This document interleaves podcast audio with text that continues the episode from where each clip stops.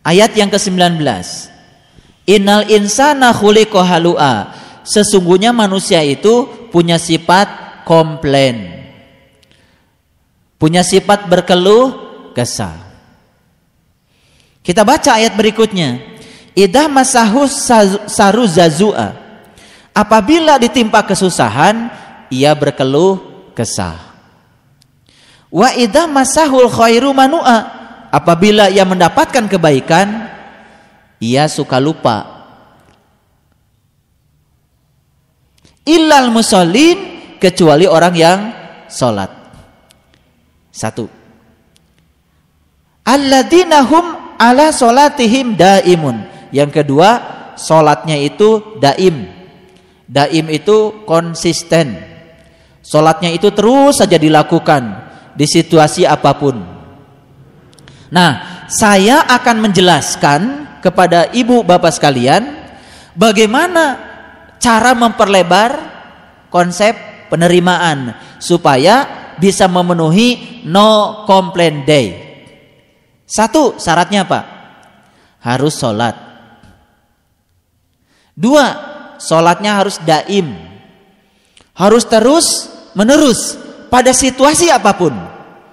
Berarti tidak bisa kita terjebak oleh sholat yang musiman. Ketika enak sholat, gak enak gak sholat. Ketika sedang rineh sholat, ketika sibuk gak sholat. Ini tidak akan menghilangkan komplain. Kita tata satu-satu dulu. Satu, sholat. Dua, sholatnya daim. Tiga, waladina fi amwalihim hakun maklumun. Orang-orang yang sadar bahwa dalam hartanya ada bagian tertentu buat orang lain. Itu tiga. Lisa ilal lisa ili wal mahrum. Bagi orang miskin, bagi orang yang minta-minta, bagi orang yang tidak memiliki apa-apa. Ulangi lagi. Satu, solat. Dua, solatnya harus daim. Terus menerus. Pak kalau saya sholatnya terus menerus gimana dong? Apa saya bisa bekerja? Tuh udah salah lagi. Sholat itu kan melekat artinya. Sholat itu melekatkan diri kepada Allah. Jadi ingat kepada Allahnya itu terus menerus. Itu maksudnya. Itu yang disebut dengan sholat yang daim. Yang ketiga, sadar bahwa pada harta yang ada pada kita ada bagian untuk orang lain. Bagian siapa? Bagian orang miskin, bagian orang yang minta-minta, bagian orang yang tidak mempunyai apa-apa. Yang keempat, mempercayai hari pembalasan. Pembalasan itu baik apa buruk? Baik apa buruk? Ya pembalasan itu bisa baik, bisa buruk. Kan sudah dibahas di surat yang ke-99 ya kan? Semua yang baik akan dibalas dengan kebaikan. Semua yang buruk akan dibalas dengan keburukan. Kalau kita sadar dengan hari pembalasan pasti kita akan melakukan yang baik-baik saja karena pembalasannya pasti baik. Kan kita tidak mungkin ada yang menghendaki pembalasan yang buruk. Betul nggak? Pembalasan yang buruk pasti dari tindakan yang buruk pembalasan yang baik dari tindakan yang baik. Itu yang keberapa? Yang keempat. Yang kelima, takut akan azab Tuhan. Yang keenam, orang yang memelihara kehormatannya. Ya. Jadi kehormatan. Lifurujihim hafidun. Yang ketujuh, Orang yang memelihara amanah-amanahnya. Walladzina hum li amanatihim wa ahdihim raun. Yang kedelapan, walladzina hum bisyahadatihim qaimun. Orang yang memberikan kesaksiannya.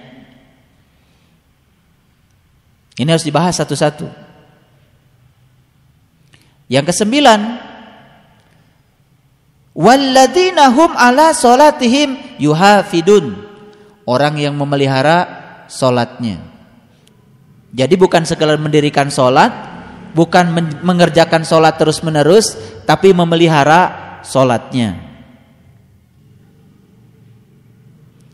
Jadi ada berapa? Ada sembilan. Memang syaratnya sembilan. Jadi kalau yang sembilan ini kita pahami semuanya, dan kita amalkan semuanya, ternyata kita akan mendapatkan kemampuan untuk melebarkan konsep penerimaan. Lalu kita akan memasuki no complain day. Sekarang saya mau kasih tahu. Perhatikan saya. Kalau orang komplain, biasanya energinya positif atau negatif? Negatif. Bahwa energi negatif itu menular, percaya? Percaya ya? Hmm. Ada sebuah penelitian yang dilakukan di Jepang pasca Profesor Masaru Emoto mengemukakan penelitian tentang air. Ini penelitian lanjutannya. Penelitiannya begini. Jadi ada tiga toples Tiga toples. Masing-masing toples itu diisi dengan nasi yang dimasak dengan cara yang sama. Jadi dimasak nasi, dimasukkan ke toples satu, toples dua, toples tiga, dibagi tiga bagian. Toples satu, kemudian ditulisi terima kasih nasi. Dan itu tulisan itu ditempel di toples satu. Toples dua, kamu bodoh. Ditempel di toples dua.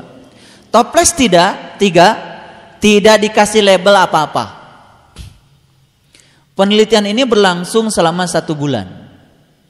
Jadi tugasnya setiap orang yang di rumah itu menyapa sesuai dengan tulisan itu. Jadi kalau pagi semua orang sama-sama antri, terima kasih nasi, untuk toples yang pertama, antri itu. Nah untuk toples yang kedua, kamu bodoh. Toples yang ketiga, gak dilakukan tindakan apa-apa, dibiarkan. Penelitiannya berlangsung selama satu bulan. Yang luar biasa, yang luar biasa, toples satu ternyata si nasi itu mengalami fermentasi dan menghasilkan alkohol yang baunya itu khas. Tidak bau yang menyengat, bau yang khas. Toples dua, toples dua, basi dan warnanya kehitam hitaman. Bisa diduga toples tiga? Silakan diduga ini hipotesa. Siapa yang mau berhipotesa? Toples tiga kira-kira seperti apa? Ya. Ternyata toples tiga membusuk dan basinya jauh lebih cepat dari toples yang kedua. Ini ada masalah. Menjelaskannya bagaimana? Ternyata semua peneliti itu berkumpul dan mengambil kesimpulan. Ini toples tiga ini kan yang paling tidak diperhatikan diejek juga enggak.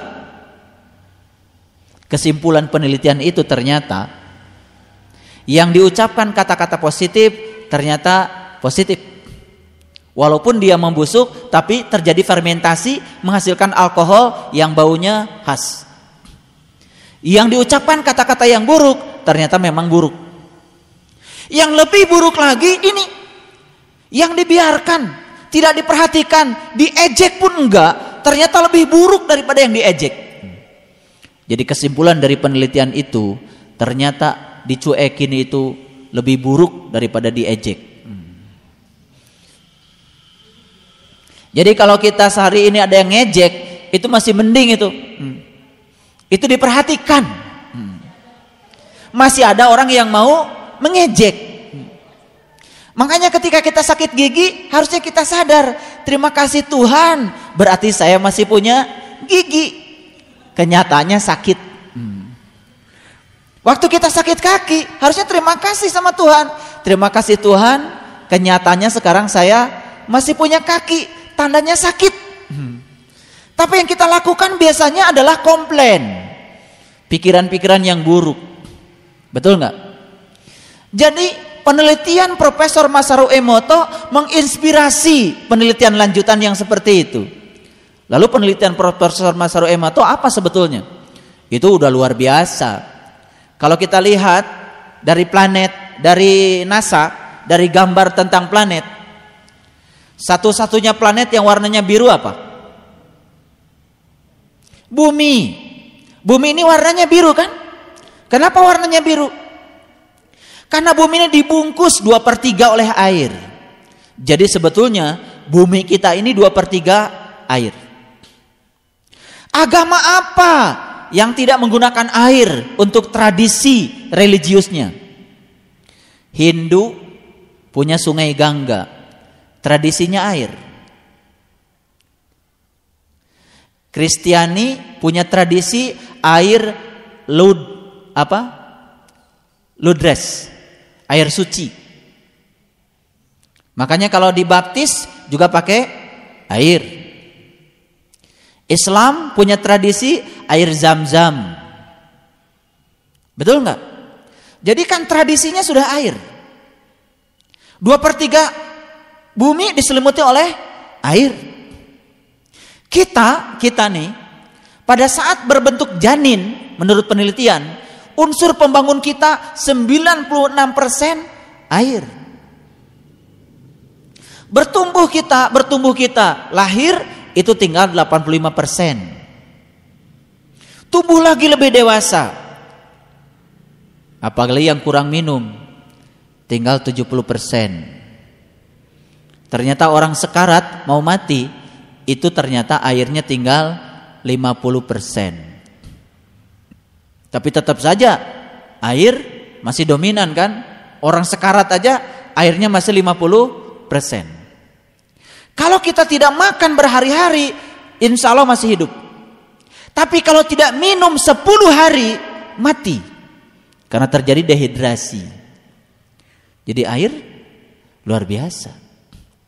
Makanya bagus juga kayaknya kalau kita bikin produk sendiri gelas mereknya Isbatul Yakin dan di situ ada tulisan terima kasih air. Karena ternyata air itu bisa mendengar. Yang luar biasa kata Profesor Masaru Emoto, air bukan sekedar bisa membaca. Tapi air itu bisa mendengar. Jadi ketika ditulisi saja ucapan terima kasih, luar biasa. Jadi penelitian Profesor Masara Umyoto saya kemukakan, beliau itu kan mengucapkan atau menuliskan berbagai macam tulisan. Jadi sekian banyak kata-kata yang dilabelkan pada air, sekian banyak kata-kata yang disampaikan kepada air, dan sekian banyak pikiran. Dari sekian banyak penelitian beliau, ternyata yang paling indah struktur kristalnya air itu adalah terima kasih.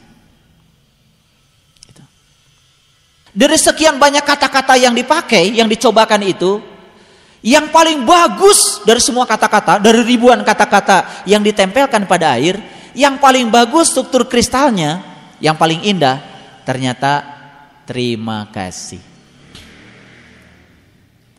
Untuk apa saya bercerita ini? Ini dalam rangka memperluas konsep penerimaan. Jadi kalau gitu, terima kasih ini dasar berarti.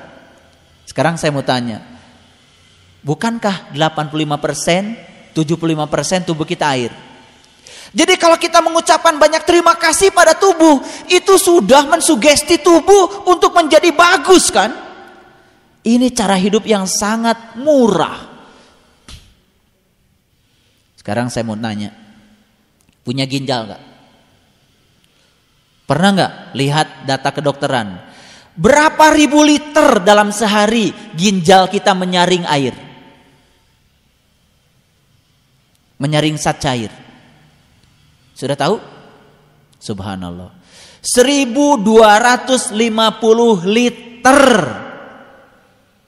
zat cair yang disaring oleh ginjal dalam sehari 1250 liter.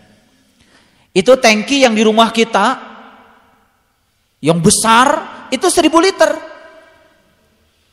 Berarti dia harus ditambah lagi seperempatnya. Betul? Sebanyak itu yang disaring. Awas jangan mikir, kan airnya tidak sebanyak itu. Iya, tapi airnya jalan terus. Kalau dikumpulkan, dikumpulkan, yang disaring ginjal itu 1250 liter per hari. Pertanyaannya, habis kencing pernah nggak berterima kasih sama ginjal? Habis minum pernah nggak berterima kasih pada ginjal? Tidak. Hal murah kata Profesor Masur Emoto yang tidak dilakukan banyak orang. Padahal ini sangat power.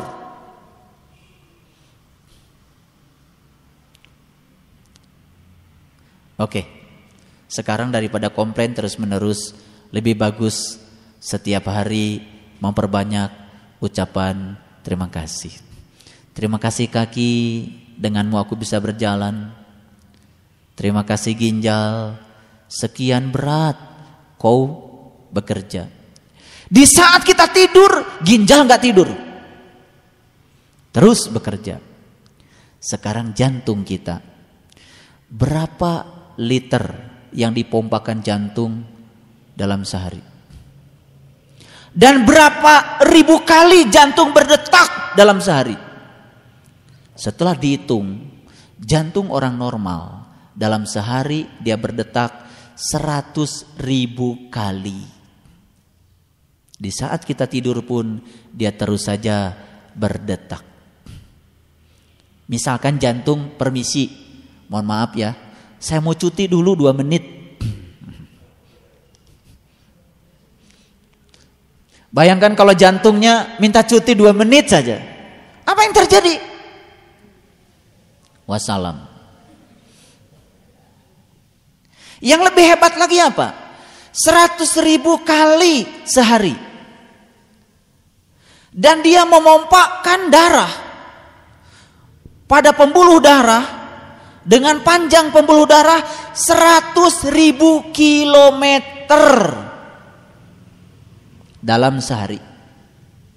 Jadi pembuluh darah kita kalau diputus-putus dan kemudian disusun semuanya Menurut para peneliti dalam bidang kedokteran, panjang pembuluh darah kita itu adalah 100 ribu kilometer.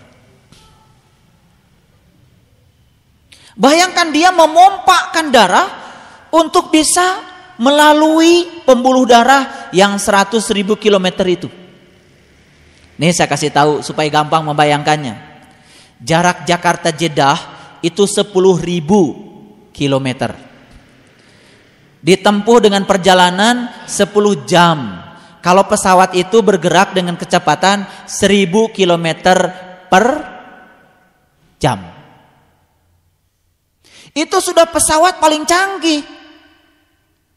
1000 km per jam. Makanya 10.000 kilo ditempuh dalam 10 jam. Gitu. Kecepatan kali waktu sama dengan jarak. Itu rumusnya gampang. Fisika SD. Jadi panjang pembuluh darah kita 10 kali jarak Jakarta Jeddah.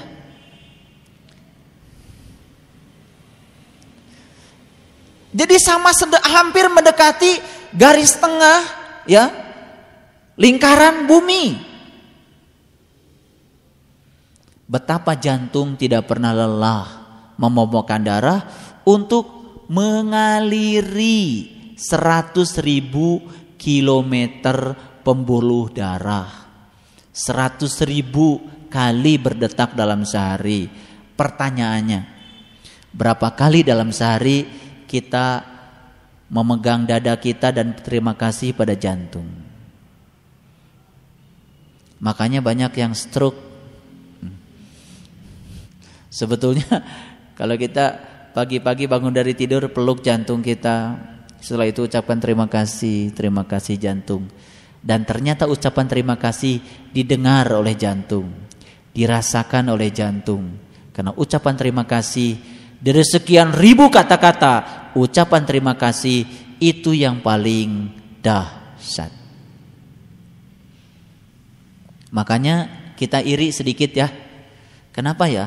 Kalau orang-orang di barat itu sangat mudah sekali mereka mengucapkan terima kasih. Dulu ada klaim katanya orang timur jauh lebih sopan daripada orang barat. Makanya orang barat selalu thanks, thanks. Apa saja mengucapkan terima kasih. Contoh yang sederhana, yang sederhana. Ada sahabat kita yang biasa tinggal di barat.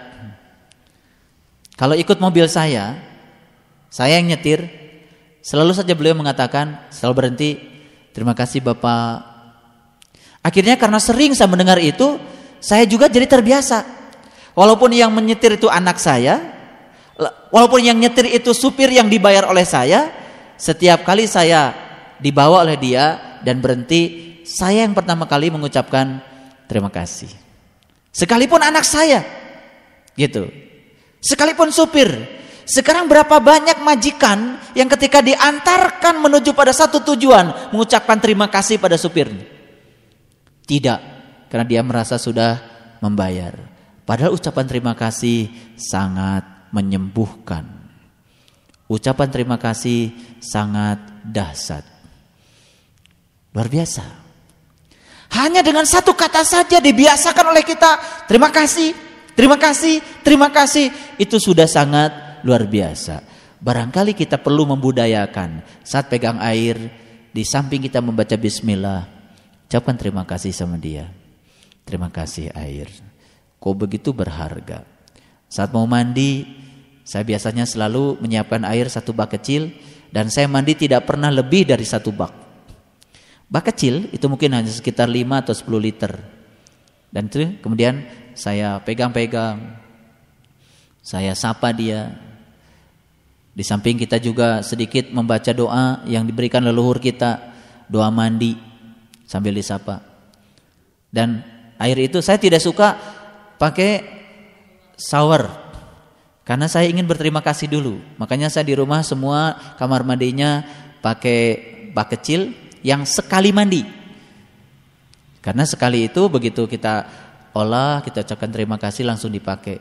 Ternyata barangkali itu punya khasiat yang luar biasa yang tidak terasa oleh kita karena dia menenteramkan. Makanya pakai air itu jangan suar-suur gitu mentang-mentang. Tengoklah orang di Afrika yang untuk mendapatkan air saja harus berjalan 80 km. Sesampainya di sana pun airnya ternyata sudah habis diminum gajah. Gajah-gajah Afrika yang liar.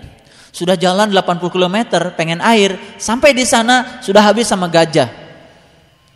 Sudah gitu hanya berantakan saja kotoran gajah. Bayangkan. Dan untuk mendapatkan air, mereka harus bikin sumur. Kalau di Afrika, sumur itu nggak seperti di kita. Sumur kan ke bawah langsung keluar air. Kalau di di Timur Tengah bikin sumur gini, ke bawah dulu, setelah itu cari lagi ke sana. Cari lagi ke sini. Jadi di bawah itu bisa ada lorong yang panjangnya berkilo-kilometer untuk mendapatkan air. Nanti setelah ketemu di, di titik mana ada air, baru di digali lagi. Jadi saya lihat ya proses membuat sumur di Afrika ternyata ke bawah dulu, setelah itu berapa ribu orang untuk satu sumur yang tertimbun demi untuk mendapatkan air.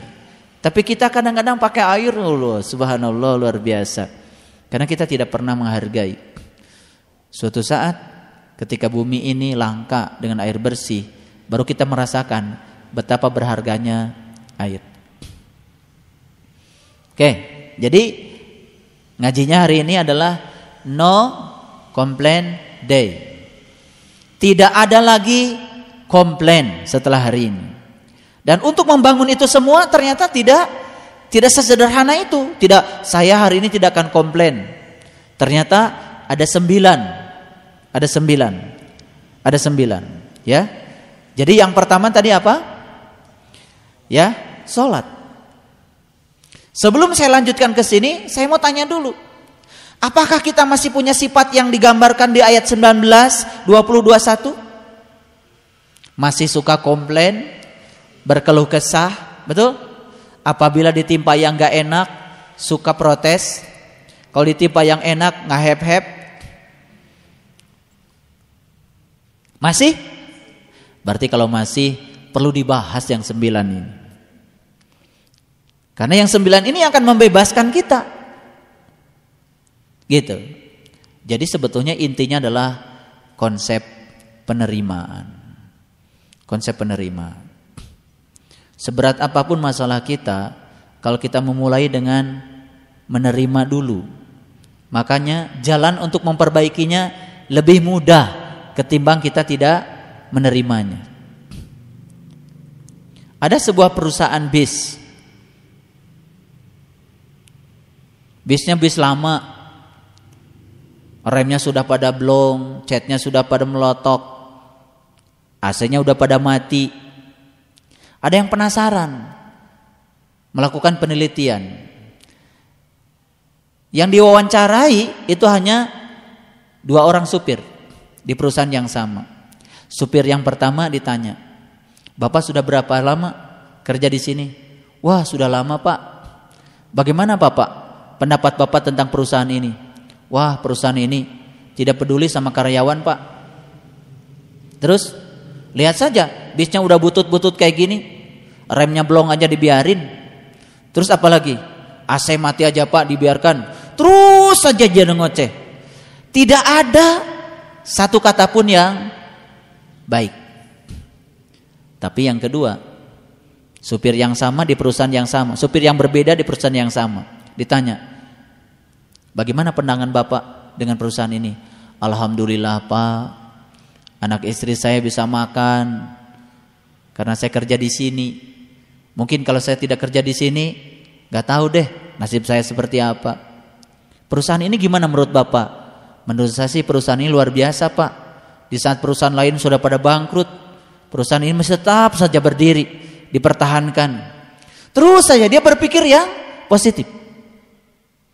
Orang yang berbeda di perusahaan yang sama ternyata beda. Yang ini positif, yang ini negatif. Ternyata yang positif ini hidupnya lebih santai. Tidak banyak komplain, tidak banyak protes, menerima. Tapi menerima bukan berarti kita berserah kepada kenyataan. Tidak. Menerima dulu yang paling utama, setelah itu baru memperbaiki. Jalan untuk memperbaiki jauh lebih mudah kalau kita memulai dengan konsep penerimaan.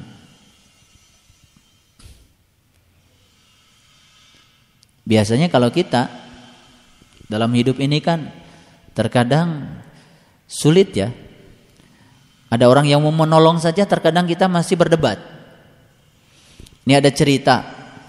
Ada orang buta masuk ke dalam sumur. Hmm. Kasihan ya. Udah buta masuk ke sumur lagi. Hmm. Begitu masuk ke sumur, sumur pelung gitu, ada yang lewat. Karena dia teriak-teriak ya udah ditolong. Ambilkan tali, kemudian diulurkan talinya ke bawah.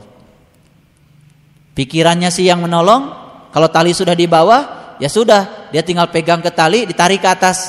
Sesederhana itu tadinya pikiran orang yang menolong. Ternyata enggak.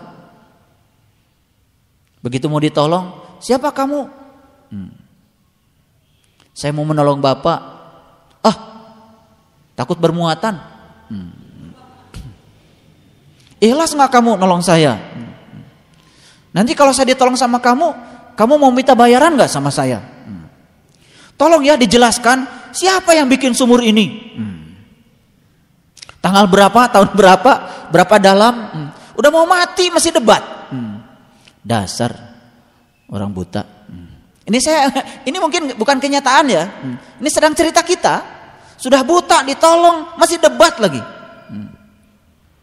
Kadang-kadang saya juga sering menghadapi kenyataan begitu mau diajarkan ilmu pembuta mata kolbu, mau dibawa ke alam yang terang benderang.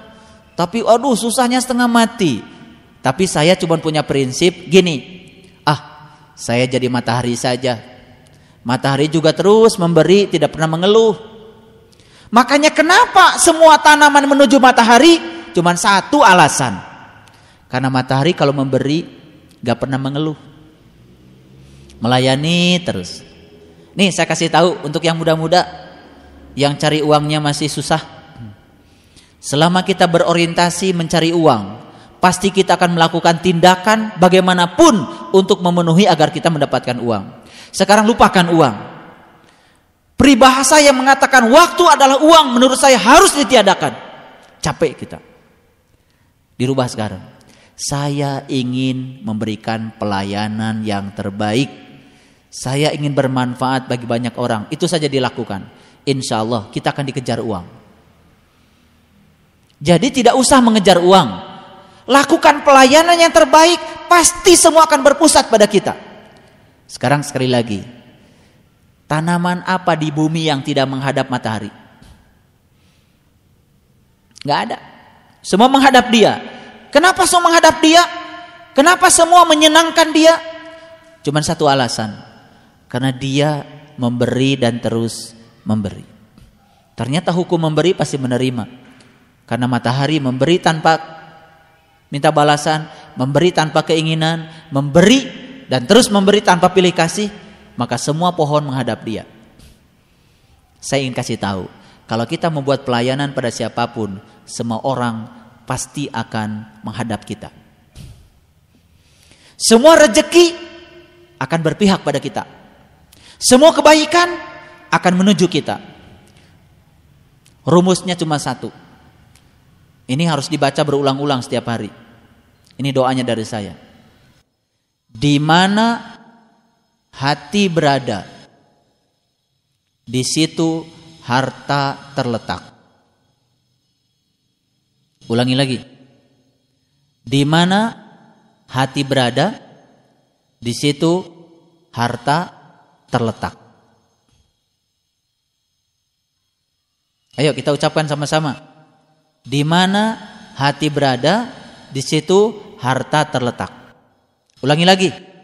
Di mana hati berada, di situ harta terletak. Ngerti maksud saya? Saya tidak berbicara harta dunia saja. Berbicara dua-duanya. Harta jasmani, harta ruhani. Dan ternyata harta bergantung pada kehadiran hati. Ini saya kasih tahu. Ada yang tanya sama saya, Bapak, Kok Bapak baru saja dari sini, ke sini, ke sini, ke sini, ke sini, kok nggak ada lelahnya? Saya bilang, sebetulnya saya kelihatan oleh kamu bekerja. Saya tuh sebenarnya nggak bekerja. Kenapa? Karena saya melakukannya senang. Ketika kita melakukan pekerjaan dengan senang, sebetulnya kita sudah berhenti bekerja. Sekali lagi, ini rumus yang luar biasa. Luar biasa. Silahkan dibuktikan rumus ini. Formula ini luar biasa. Ulangi. Di mana hati berada, di situ harta terletak. Sekarang gini. Dokter melayani pasien pakai hati. Bukan pakai tarif. Pakai hati. Percaya enggak? dokter itu bisa mendapatkan uang melampaui tarifnya. Percaya sama saya? Saya ngasih pelatihan pakai hati, nggak pakai tarif. Ternyata saya mendapatkan balasan jauh melampaui tarif. Saya melakukan kebaikan pada siapa pun pakai hati. Memberi pakai hati. Ternyata saya mendapatkan balasan jauh melampaui yang saya pikirkan. Jadi semua satu. Di mana hati berada, di situ harta terletak. Jadi kalau ingin kaya, gampang. Hadirkan hati. Melakukannya harus senang.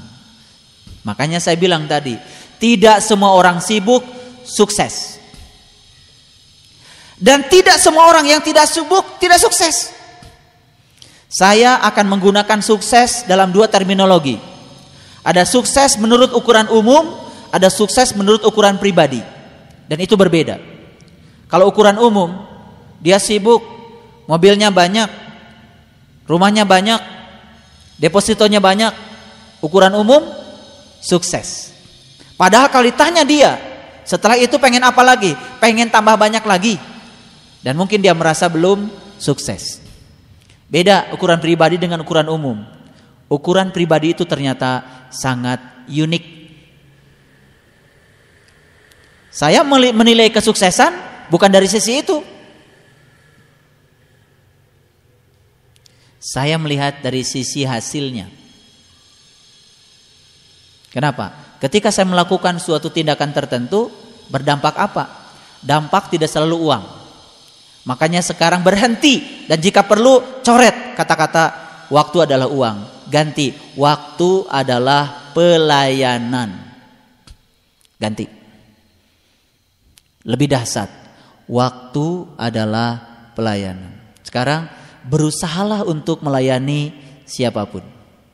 Berusahalah untuk membaikan siapa pun berusaha untuk menolong siapa pun. Percaya sama saya. Tidak usah memikirkan apa yang kita dapat. Semesta akan membalikan semuanya pada kita.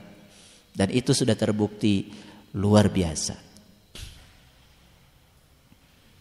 Jadi sekarang berhenti mencari uang. Tetapi memberikan pelayanan terbaik. Pasti kita akan dikejar oleh uang. Dan pelayanan adanya di mana? Di hati. Saya kasih tahu. Pernah nggak ngasih tukang parkir besar? Pernah? Sering saya melakukannya. Cuman karena hal yang sepele.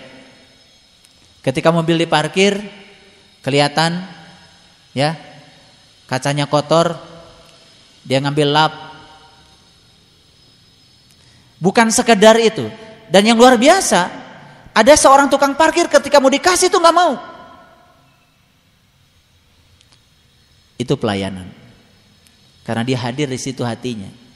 Beda dengan orang yang hitung-hitungan. Sekian mobil, sekian itu. Dia hanya mendapatkan sekian saja. Di situ pelayanan. Pernah nggak datang ke tukang cukur nggak disuruh tukang cukur tiba mijit semua. Enak gitu. Pasti tidak mungkin kita ngasih 8 ribu. Pasti ingin ngasih 20 ribu bisa jadi 50 ribu. Betul? Jadi sekarang apa yang harus kita lakukan? Merubah. Merubah. Jadi keyakinan yang salah di masa lalu rubah Keyakinan yang salah, yang tidak produktif, yang telah membelenggu kita, hancurkan. Dan itu akan memperlebar konsep penerimaan. Masih ingat cerita saya tentang gajah di India? Kalau mungkin pergi ke India, aneh. Kenapa?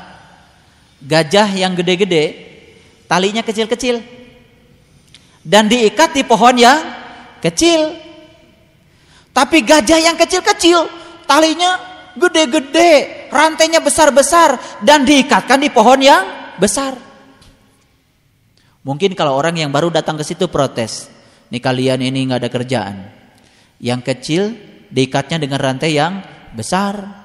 Gajah yang besar diikat dengan tali yang kecil, tapi tidak pernah kabur. Ternyata resepnya cuma satu. Gajah yang besar waktu kecil di rantai besar. Dan dia pernah mau kabur berkali-kali, gak sukses. Lalu terbentuk di sini keyakinan di dalam pikiran gajah.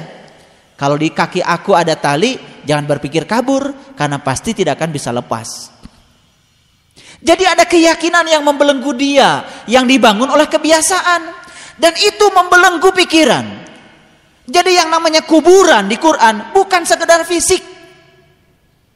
Keluar dari kuburan yang fisik ini mudah sekali. Tapi keluar dari belenggu yang non fisik yaitu belenggu pikiran. Ternyata itu yang telah menawan banyak orang di kehidupan masa lalunya. Lalu dia sulit untuk berubah. Rezeki, rezekinya gitu saja. Cara berpikirnya gitu saja. Cara bergaulnya begitu saja. Cara merespon masalah gitu-gitu saja. Tidak ada yang berubah. Kenapa? Ada keyakinan yang salah yang membelenggu. Tapi kita tidak pernah periksa itu. Jadi kenapa si gajah yang besar tadi tidak kabur, berputar-putar saya di pohon yang kecil? Karena dia sudah berhasil dibelenggu. Dan waktu kecil dia tetap saja di rantai yang besar, pernah meronta mau kabur. Dan ternyata cuman menempelkan tali di kaki, si gajah sudah mengatakan pada dirinya, aku tidak mungkin bisa lepas dari sini. Jadi kalau manusia dibelenggu oleh kebiasaan-kebiasaan yang diyakini padahal itu salah. Apa bedanya dia dengan gajah? Cuma gede badannya doang. Hmm. Makanya gajah lihat. Gajah itu badannya gede, tapi matanya sipit. Karena gajah itu memang lambang dari orang yang sedang dikendalikan oleh keinginan Makanya ada Quran surat gajah, surat Al-Fil. Dan tentara gajah ini itu yang mau menghancurkan Ka'bah. Ngerti maksudnya? Kasihan deh lo. Kagak ngerti dari dulu. Tentara gajah menghancurkan Ka'bah. Ya Allah. Ka'bah yang itu seandainya ditubruk sama gajah, tembok lagi. Gak ada masalah.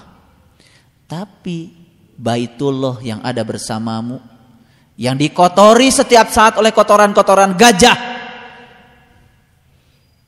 itu yang sulit dibersihkan itu yang sulit dibangun kembali dari mana gajah itu muncul gajah itu besar tubuhnya sempit matanya besar keinginannya tapi sempit sudut pandangnya itulah gajah dalam dimensi yang lain Kahayang gede, ka eueuh. Dia yakin kalau hidup itu tidak mungkin membatasi karena kebutuhan akan hidup tak terbatas. Sama seperti kita, kebutuhan uang kita tanpa batas. Karena kebutuhan masuk ayawai. Kalau kebutuhan tanpa batas, berarti kita harus berpikir uang tanpa batas. Apa yang terjadi? Kita sering dibelenggu seperti gajah yang belenggu kakinya. Hidup saya kan gaji saya. Dia sangat percaya kalau hidup adalah gaji. Yang terjadi apa? Ketika gajian, masukkan di amplop, amplop, amplop. Sudah, puasa aja. Karena kita sudah membatasi pikiran kita dengan amplop. Saya bukan mengajarkan boros. Saya tidak pernah mau mengomentari orang boros. Tapi boros hanya bisa diatasi dengan berlimpahnya materi. Mengatasi boros dengan mengajarkan tidak boros tidak akan pernah selesai. Karena kebutuhan itu ada-ada saja. Tapi yang harus kita pikirkan sekarang adalah perubahan pola pikir. Berkelimpahan materi. Buat apa terus menerus membagi-bagikan uang yang tidak cukup? Kan lebih bagus berpikir lebih banyak dari itu. Tapi pas-pasan. Pas ada kebutuhan, pas ada duitnya. Itu harus dimulai dari pola pikir yang benar. Saya saya saya ingin membuka semuanya. Karena apa? Banyak yang kemudian takut dipecat dari perusahaan karena dia percaya kalau hidupnya adalah perusahaan. Subhanallah sampai mengorbankan kedamaian pikiran, kesehatan demi untuk uang. Masya Allah, Gak usah takut. Kalau kita dipecat dari satu pekerjaan, Allah akan memberikan pekerjaan yang lainnya lebih bagus. Kenapa kita tidak percaya? Tapi kita sudah dibelenggu oleh apa? Oleh keyakinan masa lalu yang salah. Hidup saya adalah gaji. Subhanallah. Maka kita cemas. Takut gaji tidak cukup satu bulan. Buat apa cemas dengan gaji tidak cukup satu bulan? Lebih bagus kita puasakan cemas. Kita bekerja dan berpikir dengan pikiran yang baru. Setiap kita mau dan benar-benar mau, Allah akan menggunakan semesta ini berpadu untuk merealisasikan apa yang kita mau. Cuman kita kadang-kadang selalu saja udah dengar ceramah saya masih gamang, masih cemas. Dengarkan CD saya yang episode 93. Di situ saya cerita bagaimana cemas itu telah merusak kita. Kecemasan akan kemalangan lebih menyiksa ketimbang saat kemalangan itu datang. Ketika datang mah biasa aja. Justru cemasnya yang telah menyiksa. Memproduksi hormon-hormon kortisol yang tidak produktif. Untuk senyum aja berat. Lihat orang cemas. Senyum aja berat. Untuk berbagi saja berat. Karena apa? Kalau dibagikan takut besok tidak cukup. Itu orang yang berpikirnya keliru. Kalau ada yang perlu dibantu dan dibagi hari ini, bagikan. Dan besok datang. Saya eksperimen kecil saja. Tamu saya di rumah saya nggak pernah berhenti. Dan makanannya sudah saja. Terus. Tapi selalu saja ada proses daur ulang. Lebih cepat kita keluarkan, lebih cepat makanan baru datang. Sehingga tidak pernah ada yang basi. Bayangkan kalau kita tahan karena takut besok nggak makan. Basi kan? Huh. Udah basi, nggak kemakan. Yang baru nggak datang. Sini. Keyakinan yang membelenggu harus dibongkar.